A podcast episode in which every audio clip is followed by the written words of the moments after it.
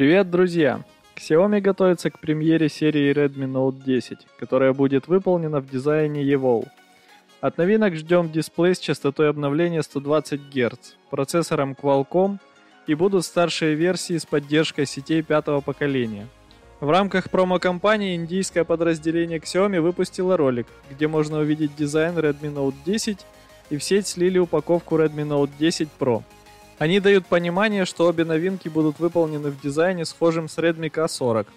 Оба смартфона получили фронтальную камеру, врезанную по центру верхней части плоского дисплея. Основная камера получила 4 датчика, где два крупных и еще парочка поменьше. Из видео понятно, что Redmi Note 10 выйдет в шести цветах – белый, черный, серый, красный, синий и бежевый. Напомню, что премьера семейства Redmi Note 10 состоится в Индии 4 марта – и могут показать три модели, где помимо базовой и Pro версии покажут Redmi Note 10 Pro Max. Какие смартфоны и с какими именами выйдут на глобальный рынок, информации нет. Базовый Redmi Note 10 должен предложить Snapdragon 678. Прошка предложит Snapdragon 732G. И Redmi Note 10 Pro Max станет базироваться на Snapdragon 768G.